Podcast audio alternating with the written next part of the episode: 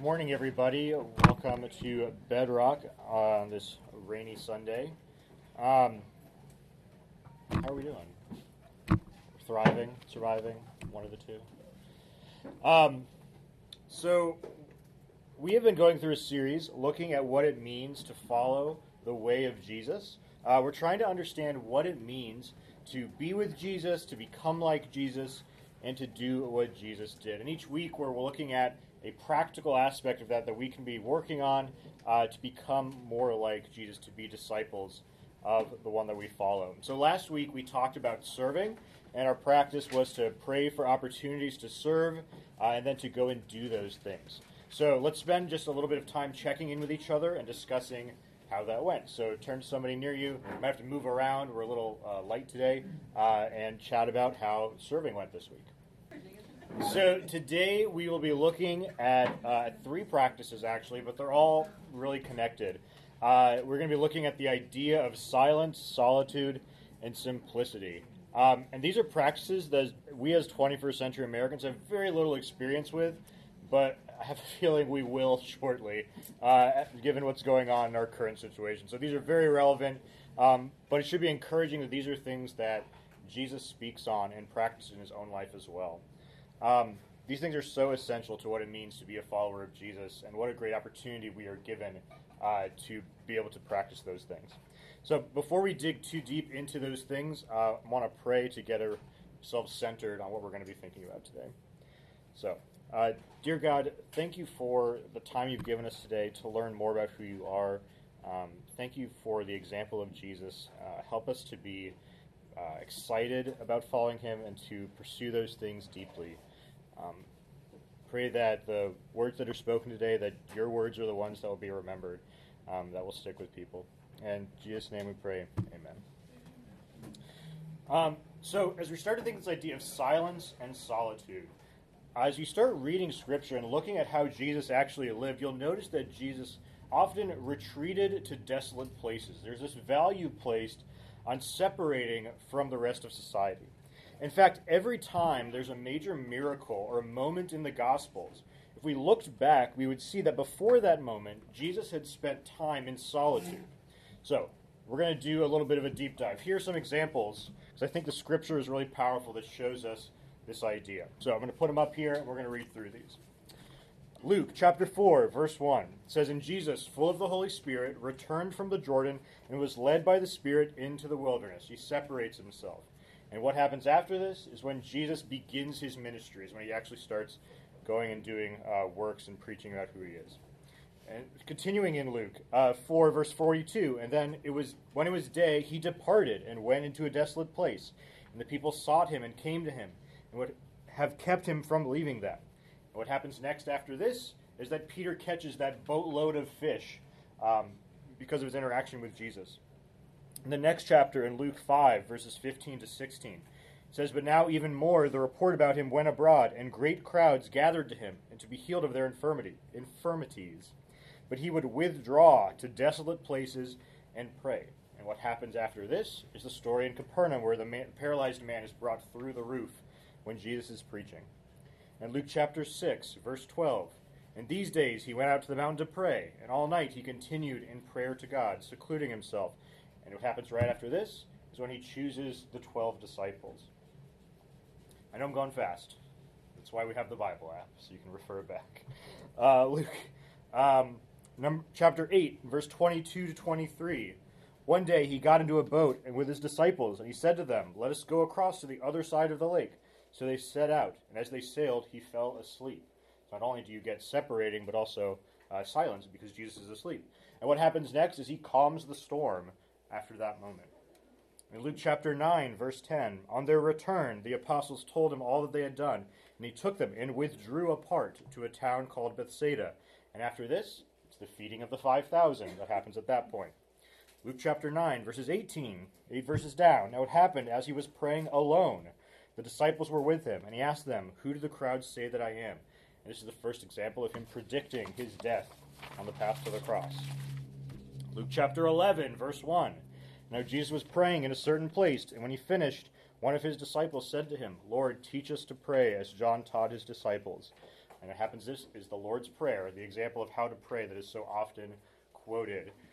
Luke 22, verse 41 He withdrew from them about a stone's throw and knelt down and prayed. And this is at the Garden of Gethsemane on the path to the cross itself.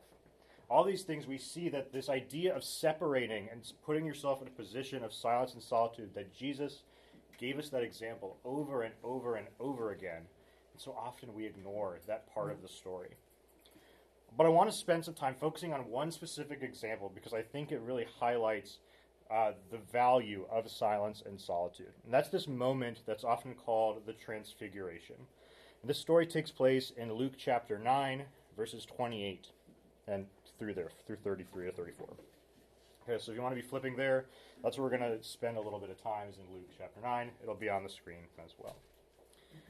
So, the story begins where Jesus has gone away, separated himself with three of his disciples. It says in verse 28 Now, about eight days after these sayings, he took with him Peter and John and James and went up on the mountain to pray. And as he was praying, the appearance of his face was altered, and his clothes became dazzling white. And behold, two men were talking with him, Moses and Elijah, who appeared in glory and spoke of his departure, which he was about to accomplish at Jerusalem. Now Peter and those who were with him were heavy with sleep. When they became fully awake, they saw his glory and the two men who stood with him. So they go off to pray, right? And these three disciples that are with him fall asleep, which seems to be a trend for these disciples in these moments of silence and solitude. And I think we can relate to that a lot. Uh, but then they wake up and they see Jesus glowing white and two people beside him. And there's a lot of theological things we could pull from the Transfiguration, um, but I want to highlight one specific aspect of the context of what they were doing when this moment takes place. Right? They were in silence and solitude, and then they see Elijah and Moses. And there are key moments in those two people's lives that really highlight that concept of the value of silence and solitude. So kind of follow me as I as we go on this bunny trail, and it'll wrap around back together. Okay.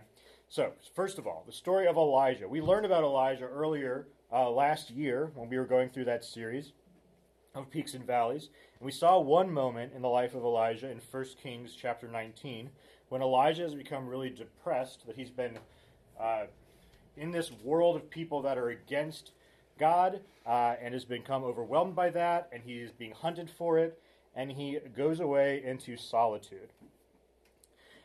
And that's when God shows up. So in 1 Kings 19, verse 11 to 13, it says, And God said, Go out and stand at the mount before the Lord. And behold, the Lord passed by. And a great and strong wind tore the mountain and broke in pieces the rocks before the Lord. But the Lord was not in the wind. And after the wind, an earthquake. But the Lord was not in the earthquake. And after the earthquake, a fire. But the Lord was not in the fire, and after the fire, the sound of a low whisper. And when Elijah heard it, he wrapped his face in his cloak, and went out and stood at the entrance of the cave. And behold, there came a voice to him and said, What are you doing here, Elijah? See, Elijah experienced God first in solitude, but also in silence. Not in the noise of the world, but in that moment of a low whisper. And then we think of the other guy, of Moses' encounters with God in the desert. He's off tending sheep in the middle of nowhere with nobody else around in solitude. And that's when he experiences God in a burning bush. He's alone, and God whispers to him about his plan. And then, with that moment at the Red Sea, when all the chaos of the world is crowding around him, everyone else is panicking about the Egyptians. And God says to Moses in Exodus 14 14, The Lord will fight for you. You only have to be silent. God continues to speak with Moses, even as they wandered through the wilderness, but only in times of solitude. We see in Exodus 33 7. It says, Now Moses used to take the tent and pitch it outside the camp, far off from the camp, and he called it the tent of meeting. And everyone who sought the Lord would go out to the tent of meeting, which was outside the camp. So these ideas of silence and solitude are so important to these two men's lives that are standing next to Jesus in this moment when they themselves are in a time of silence and solitude. And Peter's reaction at this point shows just how much we miss the point of being quiet so that we can experience God's presence. His reaction is so much like our own. In Luke 9:33 it says, "And as the men were parting from him, Peter said to Jesus, Master, it is good that we are here. Let us make three tents, one for you and one for Moses and one for Elijah, not knowing what he said." Peter says, let's get busy and build a building so that everybody can experience this here. Uh, but God intervenes. In verse 34, and as he was saying these things, a cloud came and overshadowed them, and they were afraid as they entered the cloud. And a voice came out of the cloud saying, This is my son, my chosen one. Listen to him. And what happens next? Verse 36 When the voice had spoken, Jesus was found alone. And what was their reaction? And they kept silent and told no one in those days anything of what they had seen. See, the value of silence and solitude is not silence and solitude of itself, is that God desires intimacy with his children. And Jesus understood this and gives us so many examples to look at of how to be close to God. And I think we've missed that picture that it's through silence and solitude that God shows up. So let's pause here and think about this a little bit and process it with some people around us. So, why do you think Jesus valued this practice so highly, and what do you gain from this time of silence and solitude? Chat for a couple minutes with some people around you. Um, so, let's start breaking down this concept. We see the value of it that Jesus said is doing it. He's giving us lots of examples. So let's figure out what this looks like. Um, I think there's this myth that silence and solitude is about doing nothing, which is almost impossible to do. Um, what really it's about is waiting. And I think we associate waiting with doing nothing. But really, what waiting is, is offering your time as a sacrifice to God. Um, your time and, not, and your thought life as well, for God to do with what He wills. And I think this is hard for us. There's a lot of reasons why we don't like to do it. Um, one of those things, that, uh, some of these things that we don't like about silence and solitude is that it can be scary and uncomfortable to be sitting in silence. Um, as a teacher, there's this there's this thing they teach us as a teacher, um, the idea of wait time. That 10 seconds is usually how long it takes for people to process things, and 10 seconds doesn't seem like it would feel like a lot, but it is. Um, when you're waiting for someone to respond, and we just don't want to embrace even just 10 seconds of silence um, because it makes us feel uncomfortable. It also can be scary in the sense of like being alone at your house at night. Uh, my wife hates that. She'll call me uh, just to have someone to talk to, to feel like there's someone else around. Um, the other reason we often don't like silence and solitude is that it can seem boring. We are so addicted to entertainment and so busy all the time that it feels like a waste of time. I know I've heard heard that one as people were kind of talking about this. Um, but just like fasting costs us something, that practice of fasting we talked about costs us feeling hungry. Silence and solitude can cost us boredom. Um, and that is why it is a sacrifice. It's part of this discipline we are working toward to be like Jesus. We often, too, associate silence and solitude with this idea of punishment. As kids, we are put in time out and separated from everyone, or we're told to stay quiet. And so we have built up this negative connotation with this idea of silence and solitude together. Some people would even say that it seems anti Christian, that it seems very mystical and like we're just meditating and waiting for powers to come down, and it feels anti gospel, which we see is not the case based on the life of Jesus. Uh, it also has this very like Puritan idea of like if you're by yourself, that's when the devil can come in and take over, and you know, very uh, scarlet letter feel to it. Like we have to always be doing stuff with people all the time, or else we're going to fall into sin. And but I think the real reason that we don't like silence and solitude is that it forces us to confront the hardest relationship that we have, and that's with ourselves. That we don't want to spend the time thinking about who we really are and just talking um, out loud. It's the same reason we don't like accountability, is that we have to reflect on who we really are. And this time of silence of solitude is this idea of accountability with God. Silence reminds us of our mortality and that everything will end eventually. And this is part of why monks seem so wise and don't care about earthly things. When you get to the point of realizing um, that everything uh, ends eventually, uh, you don't need things, and it leads to simplicity. So we're going to focus in on silence and solitude, but I want us to be in that mind that it's going to lead to this practice of simplicity once we start to get into the flow of spending time in silence and solitude. So, why should we desire this time of silence and solitude? From a purely human standpoint, uh, we were talking about this earlier with uh, entertainment slowly canceling and closing down. You reach a point of no distractions, Uh, and boredom begets creativity. So, from a purely human standpoint, the greatest ideas happen when people are in a quiet place by themselves with no distractions. I was looking up quotes to kind of get some ideas or things to add um, for this sermon, and it was incredible to see how many famous people have quotes about the value of spending time away from other people uh, to refocus and think. Um, people like Edison and Tesla, Thoreau, Emerson, Picasso, Cicero, Byron, Shelley, Archimedes, Buddha, Muhammad, Nietzsche, Einstein, and Shakespeare all valued the idea of being away from people, um, that it helps us clear our minds to be able to think. So, what are these people getting that we as Christians have dismissed as unimportant? That they see the value in shutting out the world so you can know who you really are. And for Christ followers, it's even more important that we spend time in silence and solitude. When we think about the early church, how did these Christians have such confidence in who they were as followers of Jesus? It's because they knew who he was personally. And we have to ask ourselves are we only experiencing other people's relationship with God, or do we actually know him intimately as well?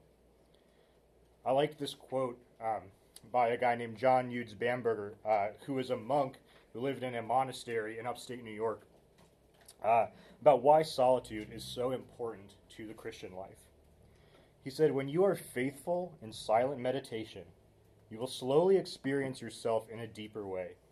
Because in this useless hour in which you do nothing important or urgent, you have to come to terms with your basic powerlessness. You have to feel your fundamental inability to solve your or other people's problems or to change the world.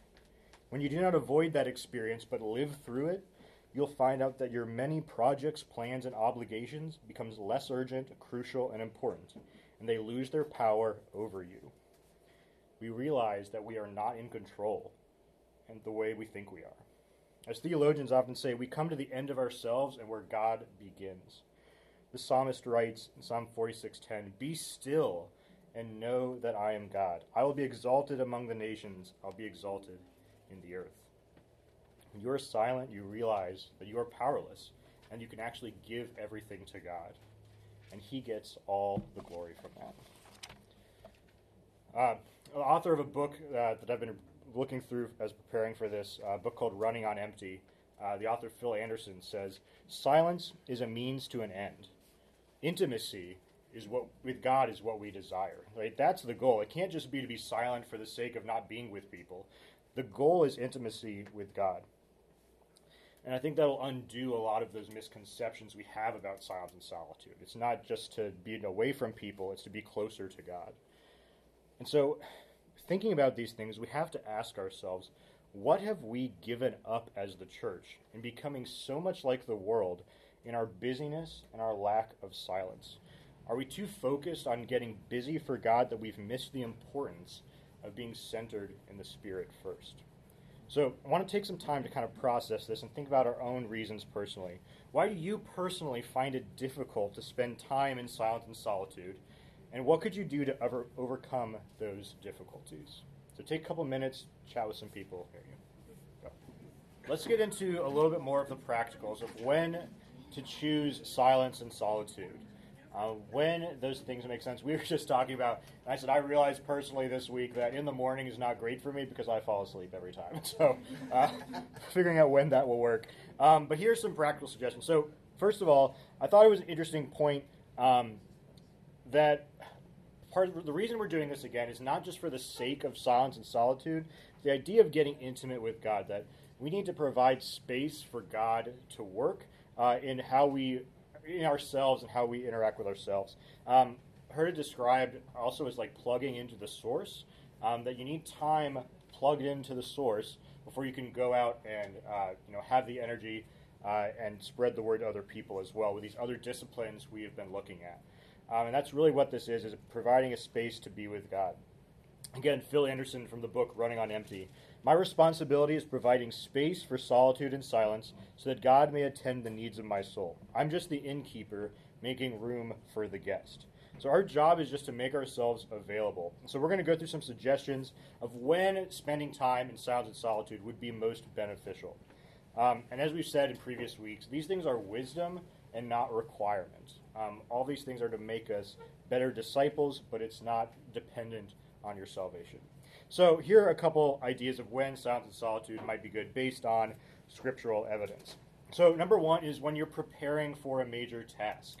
We even see uh, that in Genesis, God is in silence before creation begins, uh, and then He speaks, and that's when everything starts. Uh, and probably a more practical uh, step for us, we see that Paul spends time in solitude in Arabia before beginning his ministry after his conversion. In Galatians chapter 1, he says uh, in verse 14, I was advancing in Judaism beyond many of my own age among my people, so extremely zealous was I for the tradition of my fathers. When he who had set me apart before I was born, and who called me by his grace, was pleased to reveal his Son to me, in order that I might preach him among the Gentiles, I did not immediately consult with anyone, nor did I go up to Jerusalem to those who were apostles before me, but I went away into Arabia and returned again to Damascus. Then, after three years, I went up to Jerusalem to visit Cephas or Peter, and remained with him fifteen days. So Paul completely separates himself before beginning this major task of spreading the gospel to Gentiles. We also see Jesus spent time in preparation before going into ministry. We read that earlier in Luke chapter 4, right? That Jesus, full of the Holy Spirit, returned from the Jordan, was led by the Spirit into the wilderness for 40 days, being tempted or tested by the devil. And he ate nothing during those days. When they were ended, he was hungry. So, right, here, he goes through a period of silence and solitude before beginning his ministry. Right? We also see the opposite truth throughout the New Testament as well. That when the disciples could not do something, Jesus' response to them was that they weren't connected with God. That like only these demons can be put out by prayer, and that they're not spending time in that solitude. The second uh, time that's good to spend time in silence and solitude is to recharge after work, after being deep in the ministry and with people. That we need time to reconnect, to plug into the source, who God is. Mark 6, 31 through 32. Jesus said to them, Come away by yourselves to a desolate place and rest a while. For many were coming and going, and they had no leisure even to eat. And they went away into a boat to a desolate place by themselves. Right? Jesus sees the value of recharging before continuing the ministry. Three, we see that Jesus spent time in solitude and silence while working through grief after the death of John the Baptist. When his cousin has died, Jesus withdraws from the crowd. In Matthew chapter 14, verse 13, when Jesus heard this, he withdrew from there in a boat to a desolate place by himself. And when the crowds heard it, they followed him on foot through the towns. Right? But this is after the death of John the Baptist, so he's retreating to be able to process in times of grief. Also, just in general times of distress, Jesus spends time in silence and solitude on the path to the cross. He prays fervently uh, the night at Gethsemane uh, before going to the cross, where he is secluded and separated from everything else. And we see that in Matthew 26, verses 36 to 37. Uh, before making an important decision, it would be a good idea to be in silence and solitude, to pray through those things. Um, we see before Jesus calls his disciples in Luke chapter 6 that he spends all night praying in solitude on a mountain, and then he calls his disciples together when making a decision about who his disciples are going to be. And then finally, to be able to focus on prayer. Matthew 14 23, uh, it says, After he had dismissed the crowds, he went up on the mountain by himself to pray. And when evening came, he was there alone. If we want to improve our prayer lives, I think being in silence and solitude is a great way to do that. So, gave you a whole list of things, of times. Uh, I want us to think about that and process that in our own lives as well. So, think of a time in your life described by one of the moments we just mentioned. There'll be a slide that'll have them on there.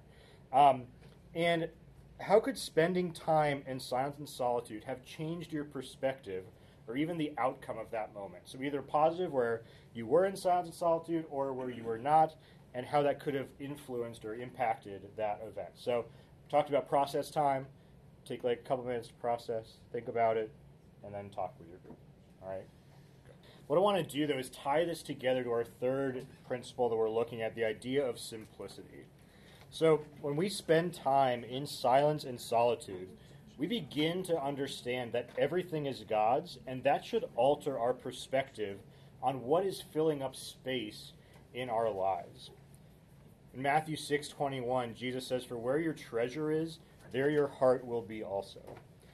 Uh, there's a really interesting study that Harvard did in 2014 that analyzed a socio psychological principle called the endowment effect. The basic idea is that when you give someone something, that there is a mental transfer that this thing is now mine and no longer the person's that handed it to me. The endowment effect, this idea of ownership, takes place psychologically uh, between people.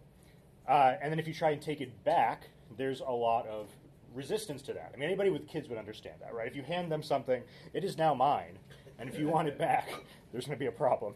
Uh, the fascinating thing about this study is they did it a couple places, and what they found is when they went to these uh, secluded hunter gatherer societies in Africa, with limited contact to the modern world, they displayed almost no evidence of the endowment effect.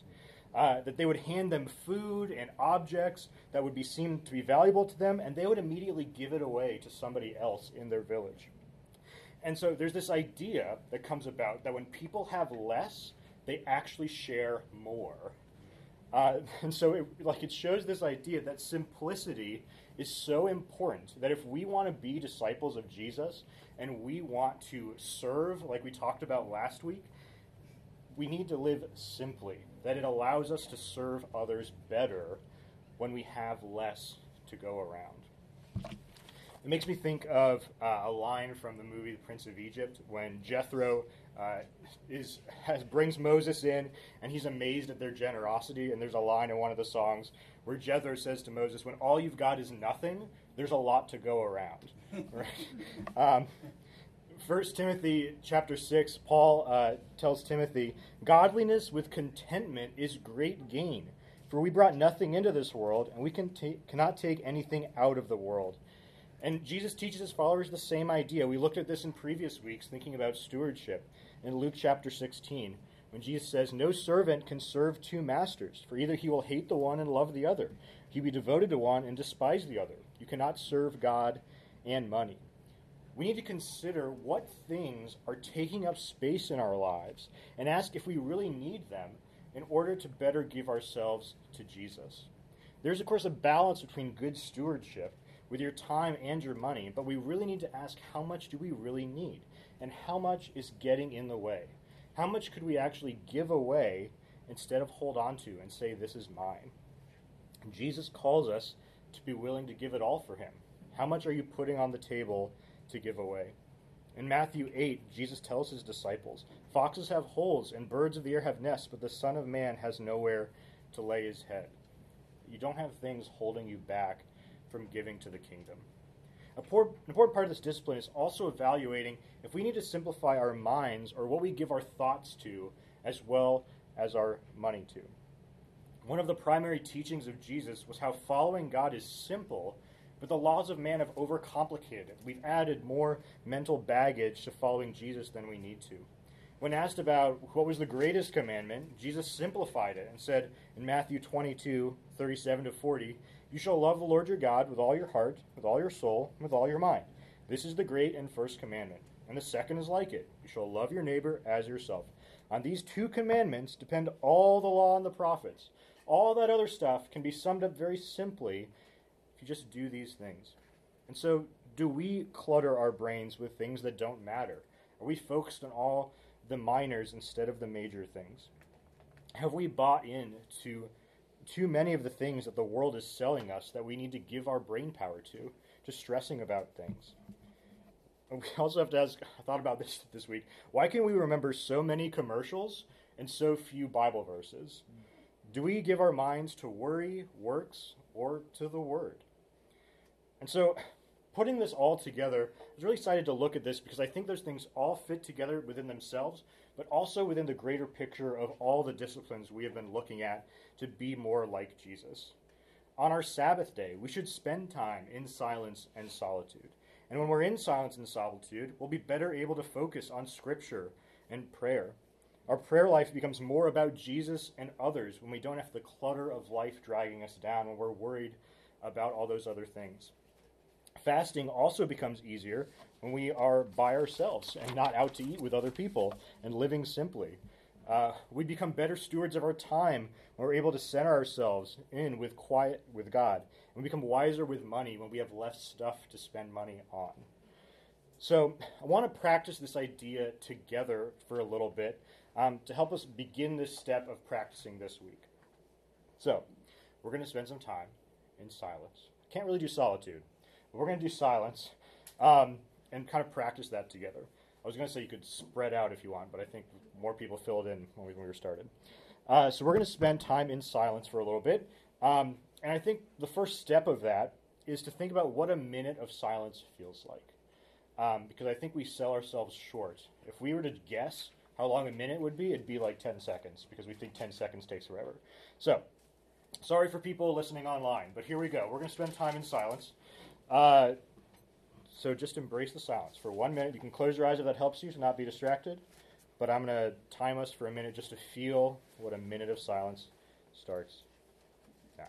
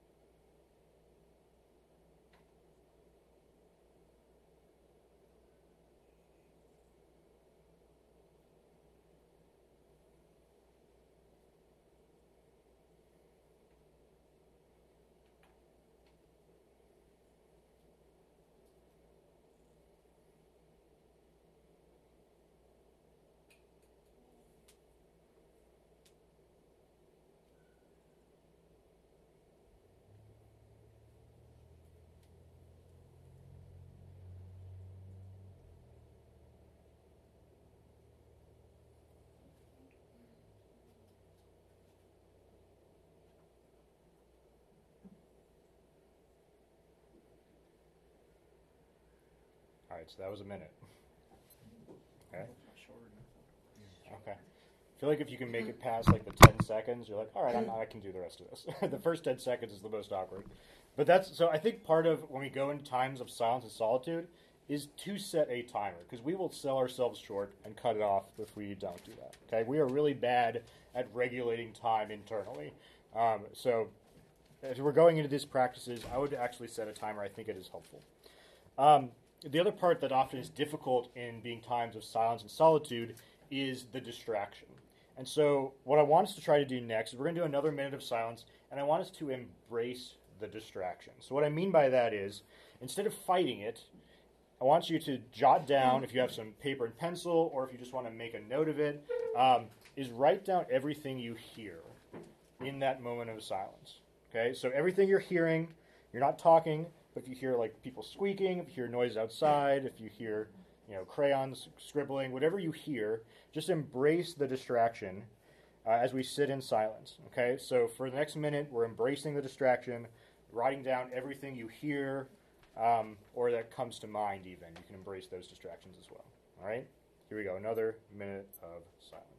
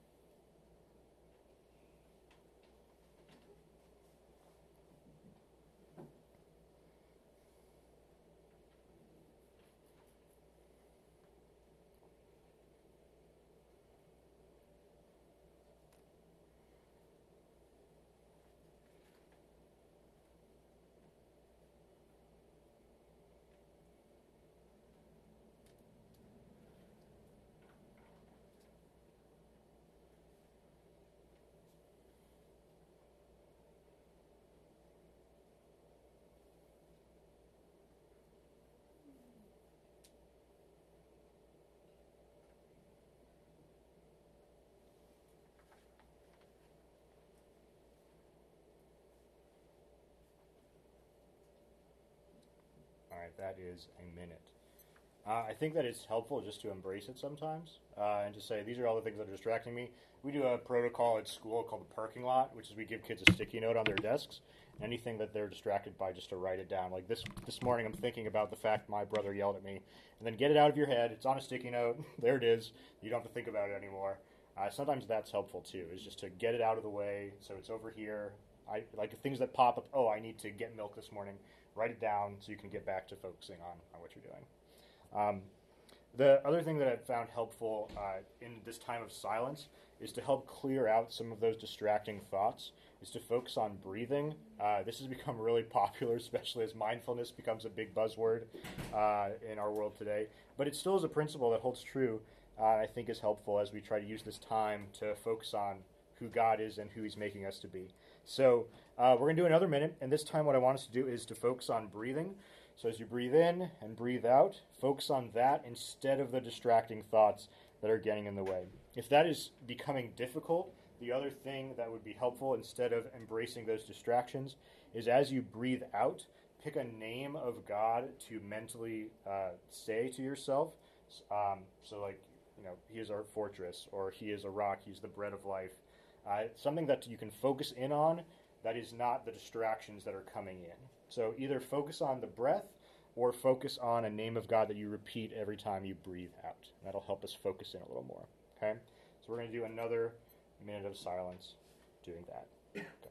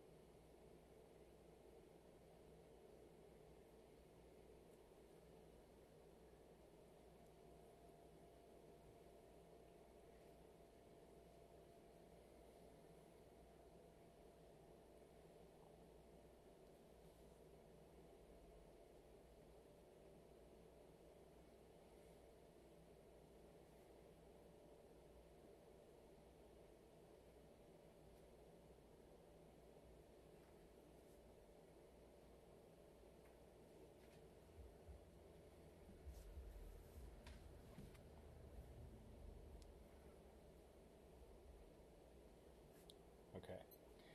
So now that we've kind of set the groundwork of feeling what silence is, embracing distraction, clearing out distraction, now we're going to kind of do what would be most beneficial with silence and solitude, which is spending time with God and building that intimacy.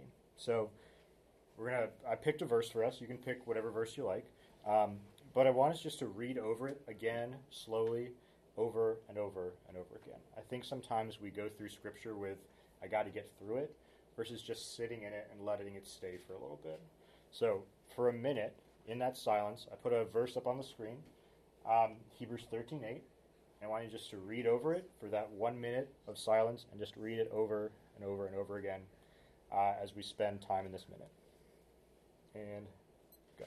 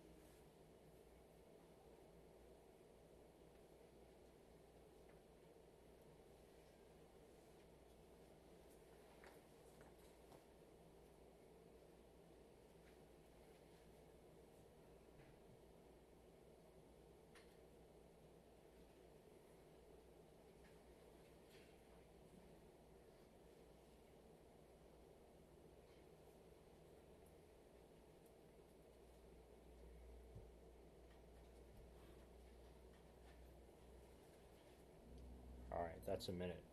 Sorry, can you just go to the next slide for a second? Can anybody tell me what that verse was, by the way? Can anybody say it? Jesus Christ is the same yesterday and today and forever. I think that's one of the byproducts of spending time just repeating it in silence, is that it starts to stick better.